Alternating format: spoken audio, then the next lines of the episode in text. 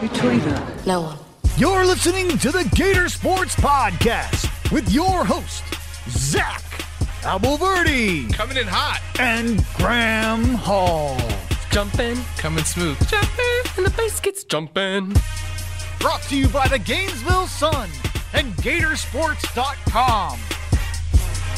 Welcome into another Gator Sports podcast presented by the Gainesville Sun. I'm your host, Zach Abolverdi, joined to my right by Gainesville Sun hoops beat writer and much more for the Gainesville Sun, Graham Hall. How's it going, my friend? It's going great, Zach. Always my pleasure to be here with you, talking all things Gators, football, basketball.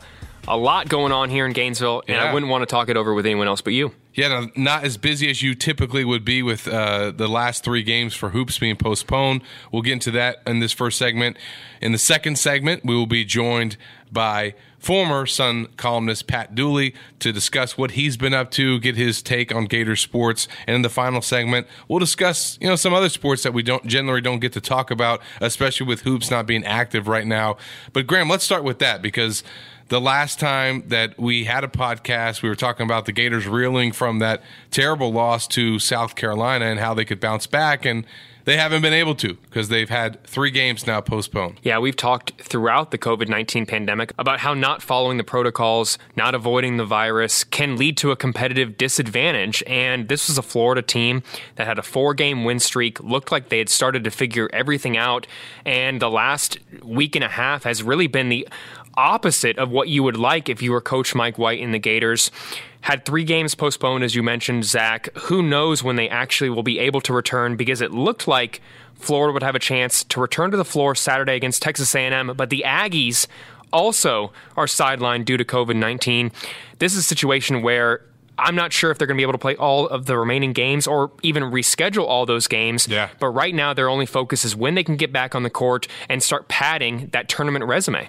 How do you feel like this time off in the middle of a season, right before the SEC tourney, and just them trying to close out their regular season schedule? How will this affect this group, especially coming off that bad loss and having to go now a week with that bad taste in their mouth? I think you can start, stop, restart, whatever you want to call it, a few times. But this is a team that has had to do this multiple times, really since they reconvened for preseason camp back in October. Quarantines have affected players. We've gone into the Keyontae Johnson situation at length, having to stop for 18 days, resume. Scottie Lewis sidelined for 19 days. Colin Castleton missed several games as well. This is a team that across the board, a lot of guys are used to having to stop. And every time so far, they have returned admirably, fired up, ready to play, ready to attack whatever it is at hand, whether it's a practice or just going right into a game. They've done that well. If they can continue to do that, I, I have no doubts about them making the NCAA tournament after what we saw during that four game win stretch. But it does remain to be seen whether they can just pick up right where they left off, Zach. And you mentioned the NCAA tournament, Graham. I think after that loss and then these games not being played and an opportunity to get some really key victories, how does that affect Florida's chances in the tourney and where they could be seated? And we saw the latest projections this week from all the bracketology experts and, and kind of where Florida stands. And, and as of now, they're still making the tournament despite everything that's happened recently. Obviously, that four game win streak, some of the victories that they were able to get against Tennessee and West Virginia has certainly helped their standing. And you look at where the projections are at now USA Today Sports, Andy Katz from NCAA.com.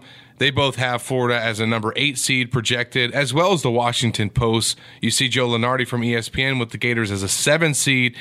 They'd be faced uh, against 10 seed North Carolina in his bracket. I wouldn't mind that matchup. And then in CBS Sports, Jerry Palm has the Gators still as a number six seed and uh, playing Minnesota in his bracket. So at this time, Florida's still in good standing based on where things are at. But you know, how, how do you feel like their tourney chances kind of stack up right now? I think they're fairly good if they can resume the season. As you just mentioned, with number 10 North Carolina, this has been a very atypical college basketball season. And I really look at some of these top programs who normally rely on freshmen, former four and five star guys, underclassmen to come in and carry the load. Those programs seem to be not doing as well as some of these senior laden teams, teams that have added transfers into the mix, because the development portion was really stifled before the season. I, I, think that's a huge factor to remember. So the fact that Florida, without a senior on their roster, is sitting here looking at six, a seven possible seed if they can resume the season, I think is really impressive. It's more impressive to me, actually, than that four game win streak is when you put it in the context. This is a team that before Keyontae Johnson went down, as we've gone over, was undefeated, had a chance to go undefeated in non conference play. And then you look at the losses, much likelier those games are closer.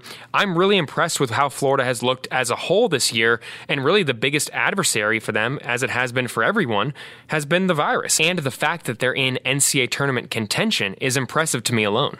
And right now the Gators stand at 10 and 5 with their overall record 6 and 4 in SEC play and hopefully if they can get back on the court the next time that that will be is at Arkansas on February 16th. That's a 7 p.m.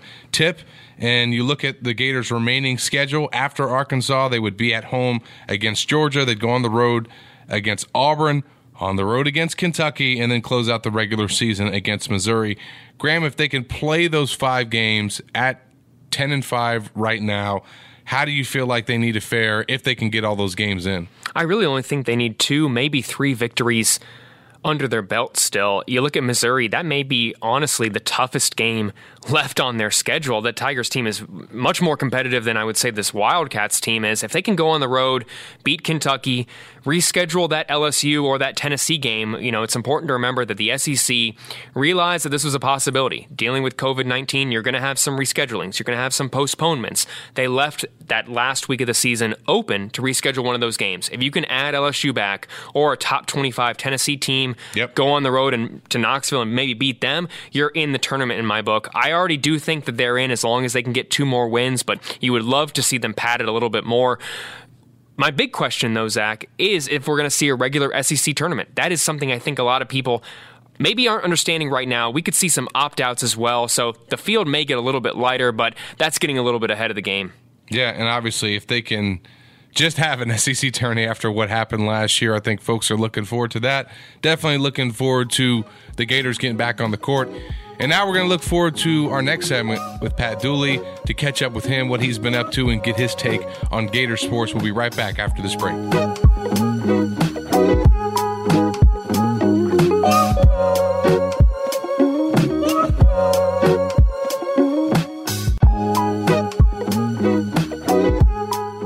Joined by the one and only Pat Dooley on the Gator Sports Podcast, what used to be the duly noted podcast, and now there's another duly noted podcast. But we're happy to welcome Pat on here and uh, talk some off-season stuff. Pat, how's it going, my friend? There may be too many podcasts out there in this world. I don't know. Uh, it seems like everybody's got one. Every time I go over to Freddie's office, somebody else is recording a podcast. So it's but, the new uh, world, man. It's the yeah, new way. It is. It is. You know, Writing is taking a turn for the worst. Well, the good thing is obviously with all your years in radio, you're kind of set up for this podcast stuff. And um, I know everyone wants to still hear from you, man, and what you've been up to. And, um, you know, we'll have a chance to discuss all that here on the show. But I wanted to start with, you know, obviously when football season, you know, your last game that you did, obviously things were going great for the Gators. You kind of got out, you and Robbie, at the perfect time because after that, they finished a year with a three game losing streak. Yeah, they haven't won a game since we left. Um, I think that's appropriate. But um, no, I was actually able to go to that game um, and the LSU game. They they got us seats, and that was really nice. Everything they did was really nice, but the way they lost that game made me remember why I went into the business because it was a great story. But if you're a fan, it was a terrible story. So. you know, but it's easy to write about. It's not as easy to stomach and deal with and live with for the next few days. So that was, uh, and then of course, uh, you know, you knew they would lose to Alabama. The fact they held it close, I think, made a lot of people proud of that team and said, "Hey, that, that's how close Florida is to being special and getting into the playoffs." And then you start thinking back in the LSU game. What if they had won that one, especially if they'd won it comfortably like they should have? And then uh, they just decide, well, that's it, we're done, season's over, and uh, to go play a New Year's Six bowl game, which I don't know. I, I just I think you guys agree with me. I think I think Dan Mullen needs a good PR summer because there wasn't a lot of good PR coming his way for a lot of different things this uh, this past year. No, absolutely. And then the off season, it's still been some some busy happenings with with his program, given all the transfer news and then the coaching hires and and obviously a name that was kind of floated out there was was Charlie Strong at one point, and uh, I, we saw today that he was announced officially with the Jacksonville Jaguars as the associate head coach as well as the linebackers coach. Um, what'd you make of of kind of what Mullen went through in the offseason in terms of some of his shakeups on the defensive staff and Charlie Strong ending up in Jacksonville? Well, I I, I think that Mullen kind of went after some guys uh, that he thought would be exceptional, but he knew he was going to have to give them titles, much in the way that that uh, Urban Meyer gave Charlie that title. I mean, Charlie doesn't want to just go back and be a a position coach at, at college and even in Florida. As much as he loves Florida, he'd he'd rather be living here than anywhere else.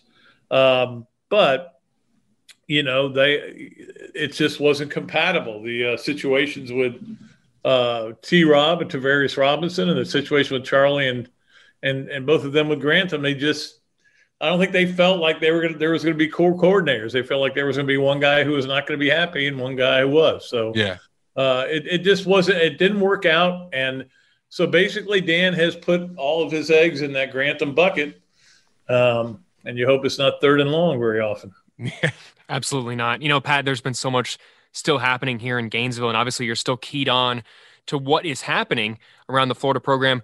How about you tell everyone now who has been reading us and listening to us here at the Gainesville Sun what you're doing now? And you mentioned all too many podcasts out there. You're still giving your takes. Where can they find those?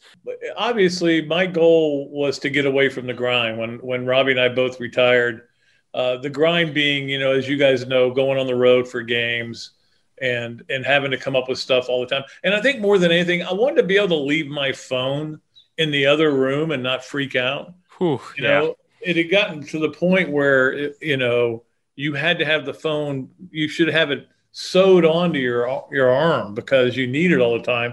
And now something happens, and I go and I find out about it two days later. I'm like, oh, that's interesting. so that part of it is what I was trying to get away from. And but the part I didn't want to get away from was doing radio with with with uh, Jeff Cardozo every weekday four to six on RUF and I want to do a little bit of writing, which I'm doing for WRUF as well, a front nine and a back nine. I'm doing a newsletter for the uh, Alumni Association, so I hear from alumni all the time about uh, things I've written for them. And then I'm doing this podcast, uh, which is Monday and Friday, uh, two to three, and uh, we're having fun with that. We're getting great guests for that as well. So we're staying busy, um, and I like being busy. I'm busy enough that I'm not overworked, and I'm, but I'm not you know, like my wife said, if you retire, when I was thinking about retiring, if you retire, all you're going to do is drink and play golf. And I told her, and that's wrong because, and uh, then she explained to me why it was wrong. But anyway, so I'm still playing a little bit of golf. But but I um, yeah no I, I like all the stuff I'm doing. It's fun. It's everything I'm doing is it's uh, some stuff I like doing and not the stuff I just needed to get away from. Absolutely. And obviously, once you got away, you left uh, poor Arnold Feliciano with the tall task of trying to replace you as a columnist. And I think, you know, all of our readers and listeners were waiting to see who that was going to be. And they were able to bring David Whitley on, on staff. And just wanted to give you an opportunity to talk about him because I know you, you know David really well. Yeah, that was a uh, that was a home run hire. I mean, I, I like the guy a lot in the first place. Um, we've been friends for a long time, and um, you know, we talked a little bit about what the job is like now. It's a different job than the job I had 10 years ago or 15 years ago or 20 years ago, where you have to do different things and you've got to do a lot of different, uh, you know, be on a lot of different platforms. And, uh, you know, I told him what, what he should expect. And he, uh, I knew he'd do well. The first column he wrote, I laughed out loud three times. So uh, that's exactly what I expected from him. And I know he's going to do really well. And, um, you know, I, I, have no doubt. It's kind of like when I quit being sports editor there. But when our, every once in a while Arnold would come to me and ask me a question, what what would I do? What would how did you do it then? And that's kind of with, with me and Dave, our relationship. He'll come to me and say, Hey, uh, can you give me a good Becky Burleigh story? You know, uh, stuff like that. So believe me, there's no uh, no envy, there's no um, jealousy. I'm just thrilled that they they made a good hire, and not. I, I was afraid that you never know who, who's going to come down the pike. I want to get your take on the Florida basketball program because you and I had been to games together covering the team for several years in the past. What do you make of the job that Mike White has done this season since Keyontae Johnson fell down, collapsed? Yeah, it. I. I mean, there have been times when you think he's doing. He may be. In fact, I remember before the South Carolina game, there was a lot of like buzz. He might be SEC Coach of the Year.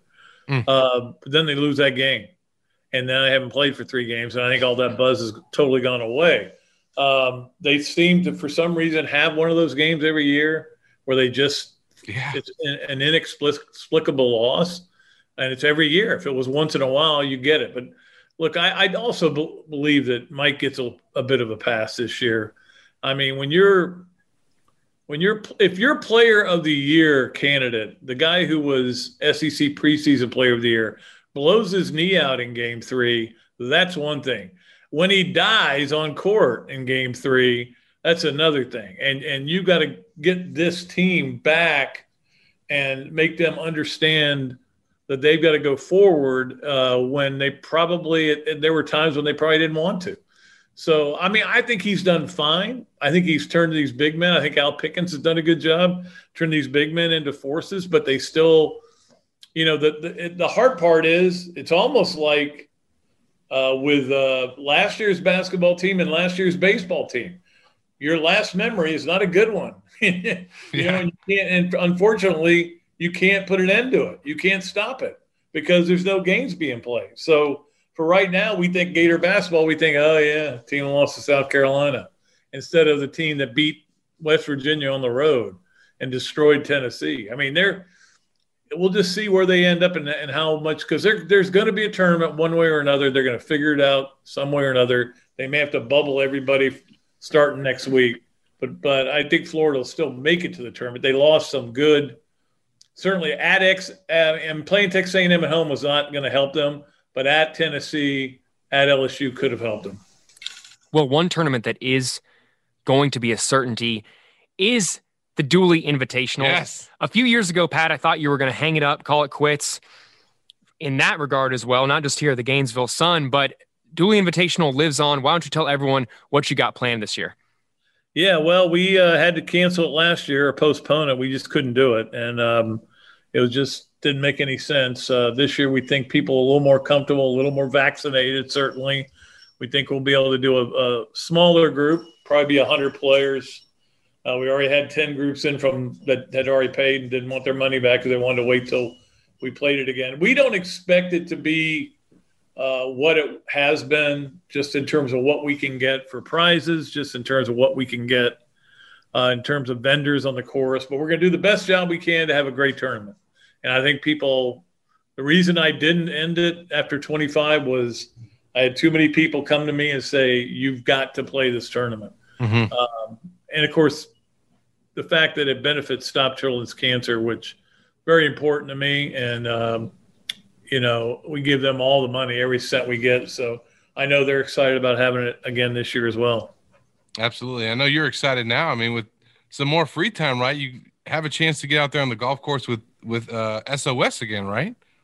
I played a little bit yesterday, but man, the, uh, I went out to Ironwood. It was packed. You couldn't get it. Couldn't get around. Uh, we get these days of weather. That's why we live in Florida is this is considered the middle of summer in some places. But um, if you got on the green with Spurrier again, would he try to take your money?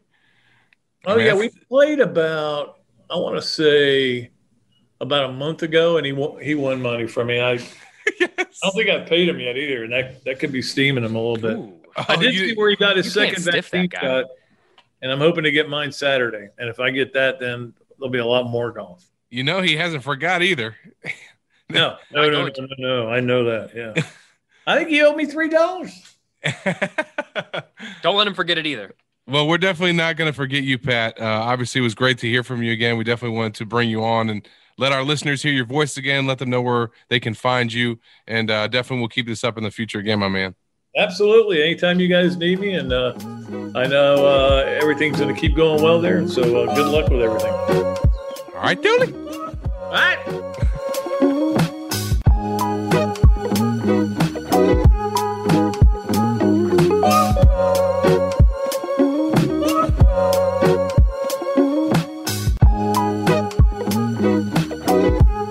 Great stuff there from Pat. Always good to catch up with him and see what he's been up to. And not a lot going on with this football team, Graham. Obviously, they're busy with the offseason workouts with Nick Savage getting ready for spring ball. We did get some news on them scheduling their homecoming game October 9th against Vanderbilt. So, everybody, mark your calendars for that. And then also mark your calendars about a decade in advance for another home and home series that was announced this past week. The Gators scheduling an away game and a home game with Notre Dame 2031 and 2032. So, a long way off, obviously, but you look at the slate of games that they've set up here the last couple years, Graham. It's it's impressive and it's a lot to look forward to. Yeah, Zach, I, I know there's a lot of other 20 year olds, 28 year olds, whatever you want to call it, who are actually planning midway into their 30s for the first time. You look at that 2031, 2032 schedule there, really impressive what Florida has lined up. I know that there was kind of a unfair reputation may be fair, some people may say, that Florida really didn't play games outside of their home state. You go back to that Michigan game, how they've played at Cowboy Stadium a few years, they've made attempts to amend that. Now, a decade down the line, I hope we are still covering this team because Texas, Arizona State, Notre Dame, Florida State, it's going to be hard to compete with that non conference schedule for the Gators that they have lined up. And no one's going to be able to make the argument that when you combine the SEC games they're going to play, they may have the toughest schedule in the nation a decade from now, Zach. And look, guys, some of these games are not that far away. Definitely Notre Dame is, but I mean, look, that Utah matchup, that's 2022, folks. We're in 2021. I mean, it's not that far away from the Utes coming to the swamp. The Gators go to Utah in 2023. You got the home and home that was scheduled with Miami in 24 and 25. And then really starting to look far into the future, you got the home and home with Cal 2026 and 2027, along with the home and homes that start with NC State in 2026. But the Gators don't host them until 2032, so a big gap between that. And then there's also the trips to Colorado and Arizona State and Texas. I mean, there's just a lot to look forward to and on that slate. But you mentioned 2031, Graham. That's really going to be 10 years from now, a season that everyone looks forward to with a trip to Texas, a trip to Notre Dame, and Arizona State. So and obviously, Graham, it's never too early to start looking at Airbnbs and where you might want to stay if you take some of those trips. But definitely some games in the near future to look forward to coming up here at UF and some other sports and some teams getting ready to kick off their season. And one team that's already got their year in effect, ranked number one, gymnastics, got a big meet coming up this weekend. Yeah, Zach, this spring I've had a chance not only to cover Florida football and basketball, but gymnastics as well, the number one ranked team in the country, has posted the top score in the nation, the number three score in the nation, started with a 4 0 record, and now they go on the road to face one of the top gymnastics programs of the last decade. But a little bit different. D-D Breaux, who has been there for so long, no longer coaching that LSU team. Jay Clark in his first year there with the Tigers. They're still number two in the country, and the number one Gators head there this weekend after a week off to battle. It's the Link First Tigers event. It benefits cancer research, so a big one as well. Coach Jenny Rowland, a whole roster full of depth. We've seen performances from Megan Skaggs, a senior who didn't really have a, a chance before this year to step up, as well as Trinity Thomas, who everyone knows one of the best gymnasts in the entire nation. So if you have a chance to watch that, that event starts Friday night, 7:15 p.m. at Maravich Center there in Baton Rouge.